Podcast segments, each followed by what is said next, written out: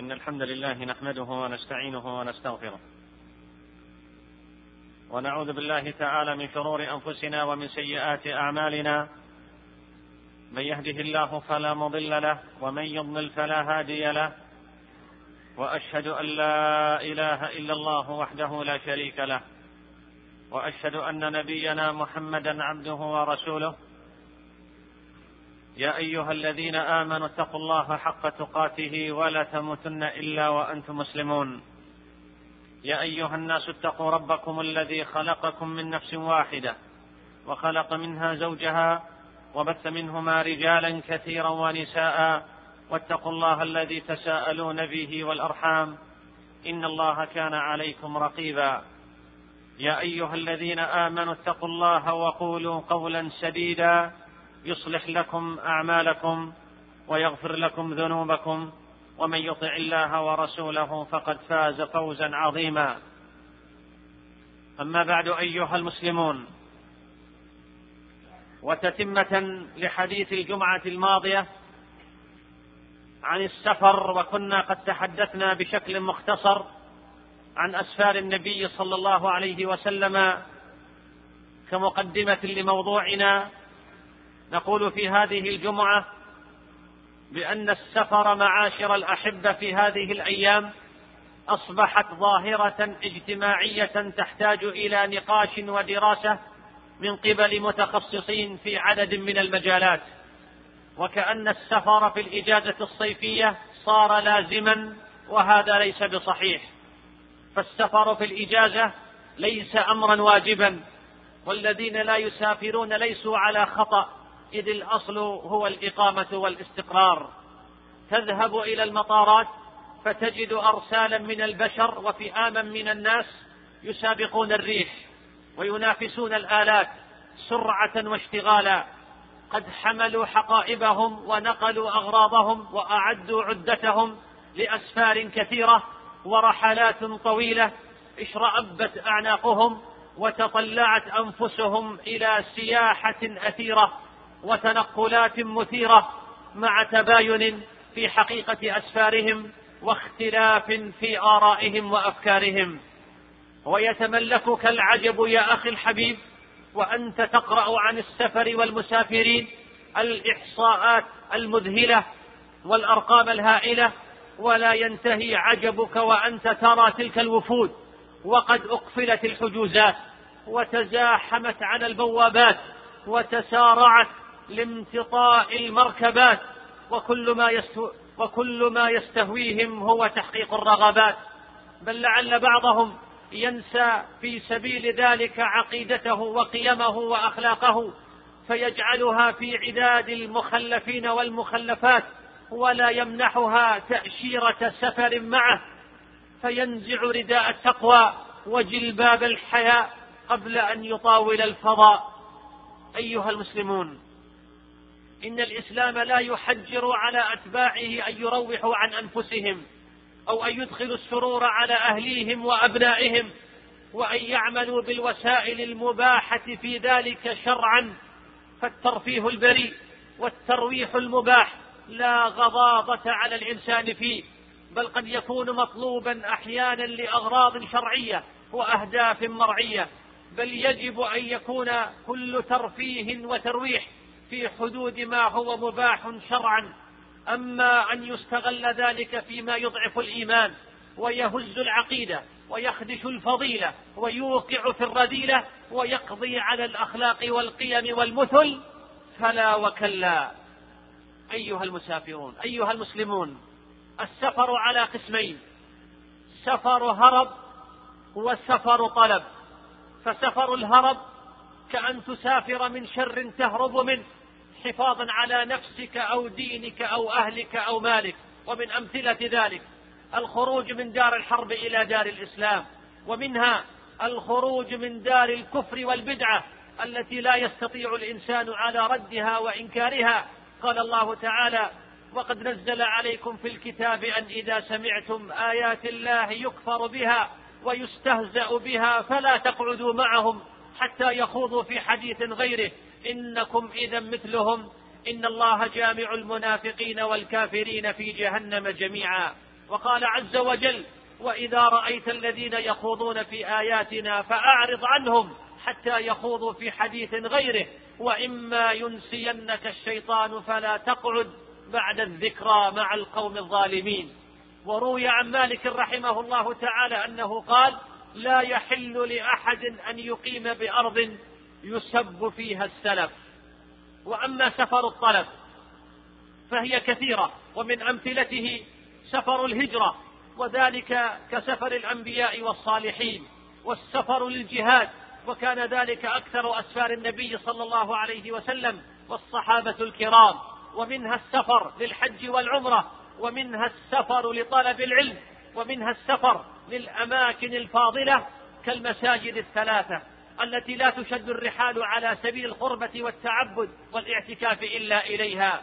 ومنها السفر للتجارة والكسب الحلال وتحصيل الرزق عند انعدامه. ومنها السفر لزيارة ذوي القربى وصلة الرحم. ومنها السفر للعلاج والتطبب. ومنها السفر للنزهة وترويح النفوس. ومنها السفر للاعتبار، كما في قول الله تعالى: أولم يسيروا في الأرض فينظروا كيف كان عاقبة الذين من قبلهم. ومنها السفر من أجل الدعوة إلى الله عز وجل ونشر العلم الصحيح والترغيب في دين الله تعالى، ولكن لهذا السفر ضوابطه، فإياك ثم إياك أن يكون السفر إلى الخارج لغرض الدعوة غطاء للتمويه على الأهل وتخلصا من تبعة المساءلة.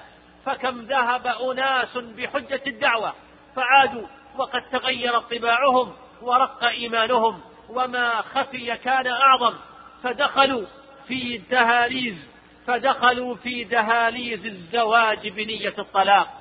وما لم يكن لدى الداعية علم يتسلح به وينفع به وتقن يحول بينه وبين المحرم، فإن بقاءه في بلده أسلم لدينه وعرضه، ولن, ولن يعدم في بلاده وسائل يخدم من خلالها دينه وأمته ومجتمعه. ودرء المفاسد مقدم على جلب المصالح، بل الإنسان على نفسه بصيرة ولو ألقى معاذيره. فهذه, فهذه جملة من الأسفار الواجبة والمندوبة والمباحة. وأما غير ذلك من الأسفار فلا يليق بعاقل أن يضيع فيه وقته، أو أن يتعب فيه بدنه، أو أن ينفق فيه ماله، والله يعلم المفسد من المصلح، إنما الأعمال بالنيات وإنما لكل امرئ ما نوى. أيها المسلمون، إن السفر الذي احتسب فيه الأجر والثواب وحرص فيه على الطاعة لهو بحق، روضة للعقول وبلوغ للأنس المأمول، وهي مجلاة للسأم والكلال وبعد عن الرتابة والنمطية والإملال، وفضاء رحب للاعتبار والابتكار. قل سيروا في الأرض فانظروا كيف بدأ الخلق. إبان السفر تتجلى عظمة الخالق البارئ سبحانه، فتخشع له القلوب أمام بديع السماوات والأرض، أمام بديع خلق الطبيعة الخلابة، وتسبحه الروح لمفاتنها الأخادة الجذابة. أراض شاسعة أنبتت أجمل زهر بأطيب ريح، رياض أنف وحدائق غلب، نخيل باسقات وواحات مونقات، رواس شماء وأرض مدحية، وسماء وأنهار تجري بأعذب ماء. أمن خلق السماوات والأرض وأنزل لكم من السماء ماء فأنبتنا به حدائق ذات بهجة، ما كان لكم أن تنبتوا شجرها، أإله مع الله. أمن جعل الأرض قرارا وجعل خلالها أنهارا وجعل لها رواسي وجعل بين البحرين حاجزا، أإله مع الله. وسبحان الله، كم يغلب على كثير من الناس أن يمروا بهذه المناظر وكأنهم إزاءها دون نواظر. أفلم يسيروا في الأرض فتكون لهم قلوب يعقلون بها أو آذان يسمعون بها، فإنها لا تعمى الأبصار ولكن تعمى القلوب التي في الصدور. يقول الإمام أبو الوفاء ابن عقيل رحمه الله: فنعوذ بالله من عيون شاخصة غير بصيرة، وقلوب ناظرة غير خبيرة. ومن الحث اللطيف على السفر النافع المفيد قول الثعالبي رحمه الله من فضائل السفر أن صاحبه يرى من عجائب الأمصار وبدائع الأقطار ومحاسن الآثار ما يزيده علما بقدرة الله تعالى ويدعوه شكرا على نعمه. إن العلا حدثتني وهي صادقة فيما تحدث أن العز في النقل لا يصلح النفس وهي مدبرة إلا التنقل من حال إلى حال. وقال آخر: إني رأيت وقوف الماء يفسده، إن سال طاب وإن لم يجري لم يطب، والأسد لولا فراق الغاب ما افترست، والسهم لولا فراق القوس لم يصب، والشمس لو وقفت في الفلك دائمة لملها الناس من عجم ومن عربي. وهل بلغ الصحابة وهل بلغ الصحابة الأجلاء والسلف النبلاء والعلماء والفقهاء ما بلغوا من ذرى القمم وقصب السبق بين الأمم إلا بالرحلة في طلب الحديث وتحصيل العلوم والمعارف. ومن المعروف أن الكحل نوع من الأحجار كالثرى يرمى على الطرق، فإن فإذا تغرب جعل بين الجفن والحدق. أيها المسلمون، يا من عزمتم يا من عزمتم في هذه الإجازة على جوب الأمصار والأقطار وركوب الأجواء والبحار واقتحام الفيافي القفار وتحدي الشدائد والأخطار، تلبثوا مليا وتريثوا فيما أنتم بسبيله، وليكن في نواياكم أسوتكم بنبيكم صلى الله عليه وسلم، حيث ارتحل من مكة إلى المدينة حاملا النور والضياء والهدى والإصلاح، وكذلك صحابته الكرام في أثره، حيث كانوا لنشر رسالتهم الربانية المشرقة أجل السفراء، وسار في ركابهم كوكبة من العلماء فشقوا الأرض شقا ودرعوها سفرا وتسيارا طلبا للعلم والإفادة والصلاح والسعادة وتصعدا في مراق الطهر والنبل، كل ذلك على كثرة المخاوف وشح الموارد وخشونة المراكب وقلة المؤانس. فهل اعتبرنا فهل اعتبرنا بهم وشكرنا الباري جل في علاه على نعمه السوابغ؟ وفي زمننا هذا المتضخم بالدعة والرفاه وجذب النفوس أصبح السفر والتنقل ظاهرة جديرة بالاهتمام والتذكير بالآداب الشرعية والضوابط المرعية. كيف وبعض الناس يمتطون هذه الأيام متون الطائرات وأمثل المركبات أإلى صلة الأرحام والقربات؟ كلا. أإلى طلب العلم والأخذ من العلماء؟ كلا. أإلى الأعمال الخيرية والدعوية؟ كلا. أإلى مواطن الطهر والفضيلة؟ بكل حرقة لا وكلا، بل إلى مستنقعات الآثام والشرور ومباءات المعاصي والفجور لمبارزة الملك الديان بالذنوب والعصيان، حيث أملى لهم الشيطان أن هاتيك المنتجعات والشطآن هي أدواء علاج الملل من حر الصيف اللافح وأجواء الترفيه والسياحة والاصطياف. أي دين وقيم عند من يسافرون إلى مباءات الأوبئة الفتاكة أجاركم الله، التي التي أسعرتها معطيات الحضارة السافرة وألهبتها الشبكات الحديثة المذهلة وأذكاها الجفاف الروحي واليباب الفكري والترف المادي الساحق. فكان هذا الفهم الخاطئ لمعنى السفر والسياحة التي آضت عند بعض المنهزمين صناعة للتفلت من القيم والتنصل من المبادئ والثوابت، مما كان سببا في خلط الأوراق لدى كثير بين السياحة البريئة والترويح المشروع وبين ضدها، وبضدها تتميز الأشياء، حتى صرفت فئام من هذه الأمة عن تاريخها وأصالتها وتراثها ولغتها، فأضحوا مزعا تائهين أسر الليلية والتقليد والتبعية والتقاليد المستوردة النشاز، حين هبت أعاصير الشهوات والملذات وثارت لوثات الخلل الفكري والأخلاقي والانحرافات على جملة من السلوكيات في كثير من المجتمعات، فتركتها في دياجير الظلمات. فيا سبحان الله، فيا سبحان الله، كيف تقضي المرأة سحابة عامها كريمة معززة ثم تسافر لتطرح خمارها وحياءها فاتنة؟ أتقضي الفتاة ربيع عامها في جو مصون محافظ ثم تسافر لتبدد حياءها وحشمتها؟ فلنحن رجالا ونساء في شك من ديننا، أولسنا على ثقة من قيمنا وثوابتنا؟ إذا لماذا هذا الانفصام في الشخصية والتناقض والازدواجية في قضايانا الاجتماعية؟ وإنكم لتأسفون أن يعلق كل ذلك على مشجب الترويح والترفيه والسياحة. زعموا وأنا تندمل جروحنا النازفة وشروخنا الرائفة، وفي الأمة من لا يبالي بدين ولا قيم ولا أمن ولا ذمم ولا أخلاق. فليت شعري أبمثل هذا تبنى المجتمعات ويشاد صرح الحضارات، وليت شعري أبمثل هذا تعمر الأوقات وتدوم الخيرات والبركات وتستجلب البهجة والمسرات. أيها المسلمون، إن السفر في الإسلام له حدود مرعية وضوابط شرعية، منها أن يكون السفر أن يكون السفر في حدود بلاد الإسلام المحافظة، أما أن يكون إلى بقاع موبوءة ومستنقعات محمومة وأماكن مشبوهة فلا، ما لم يكن ثم ضرورة مع المحافظة على شعائر الإسلام، وأولها الصلاة مع الجماعة. وهل يلقى بالحمل الوديع في غابات الوحوش الكافرة والسباع الضارية؟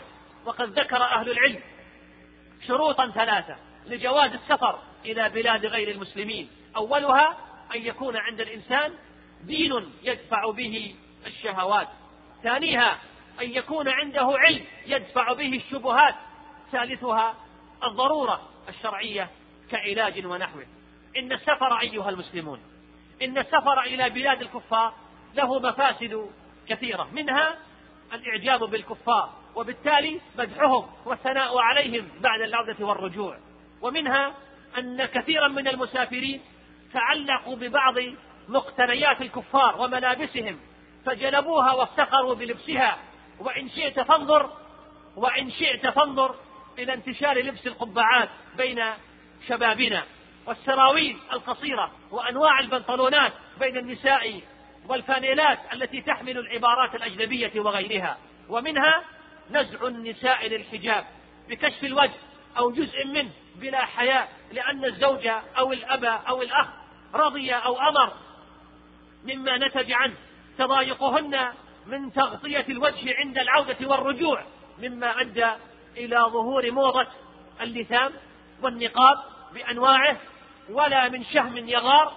ولله در القائل: ما كانت العذراء لتبدي سترها لو كان في هذه الجموع رجال. وأيضا من المفاسد رؤية الأبناء والبنات المناظر المحرمة والمنكرات الظاهرة ابتداء من المطارات، وعدم تجنب الأب أولاده لتلك المناظر يعتبر من سوء التربية وتعريضهم للفتنة، فبئست والله هذه التربية، ويا لقبح هذا الصنيع الذي يعده بعض الآباء مكافأة لأبنائهم على نجاحهم. ومنها من المفاسد الثناء على اعتدال الجو في تلك البلدان والتسخط من جو بلده إذا رجع، مما قد يوقع في سب الدهر والعياذ بالله.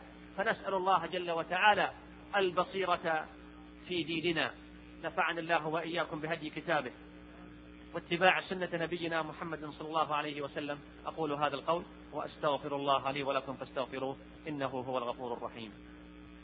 الحمد لله على إحسانه، وأشكره على توفيقه وامتنانه، وأشهد أن لا إله إلا الله وحده لا شريك له تعظيما لألوهيته وربوبيته وأسمائه وصفاته، وأشهد أن نبينا محمدا عبده ورسوله الداعي إلى جنته ورضوانه، فصلوات ربي وسلامه عليه وعلى آله وعلى أصحابه وسلم تسليما مزيدا.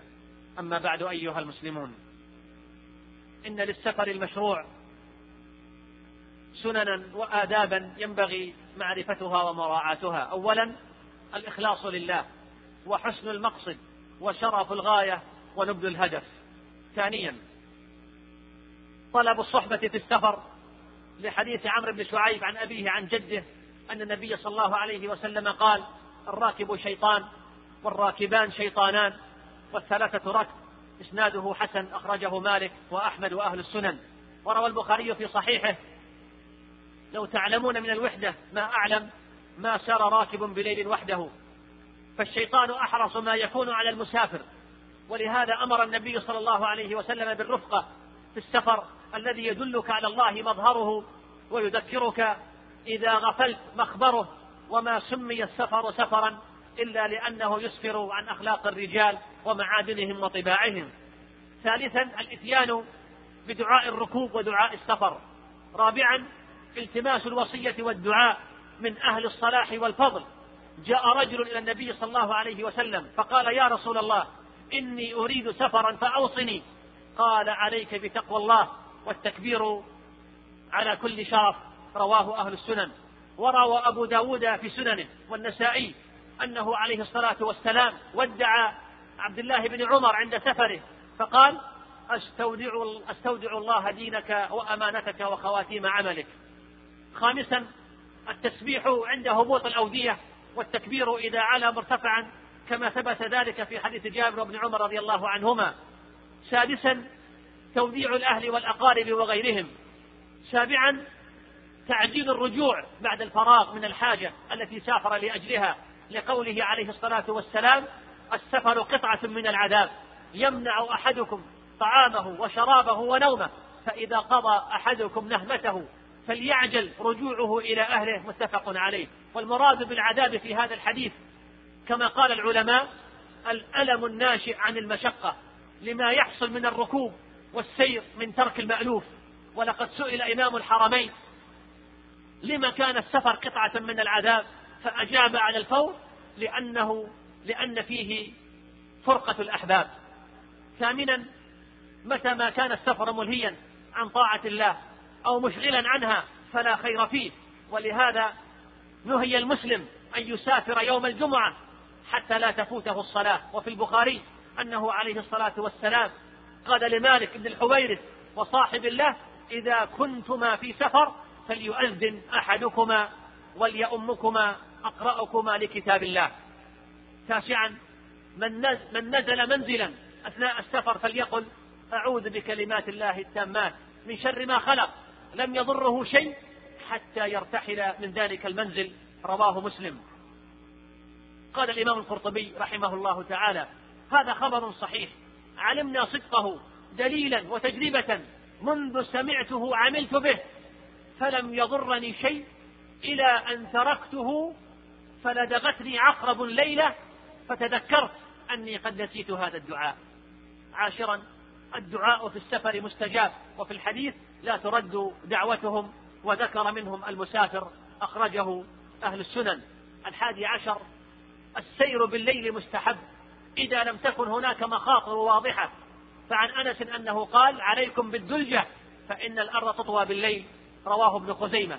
أما إذا انطوى السفر بالليل على خطورة بينة من نعاس سائق أو ضعف أنوار أو عدم وضوح طريق أو وجود ضباب ونحوه فإنه لا يجوز السفر في الليل. الثاني عشر، حسن التعامل مع وسيلة السفر، فإن المنبت لا أرضا قطع ولا ظهرا أبقى. الثالث عشر، حمل بعض الهدايا عند العودة بحسب القدرة. أيها المسلمون، وأخيرا أذكرك يا عبد الله بسفرك إلى الآخرة. فالعبد من حين استقرت قدمه في هذه الدنيا فهو مسافر فيها إلى ربه، ومدة سفره هي عمره الذي كتب له إلى أجله.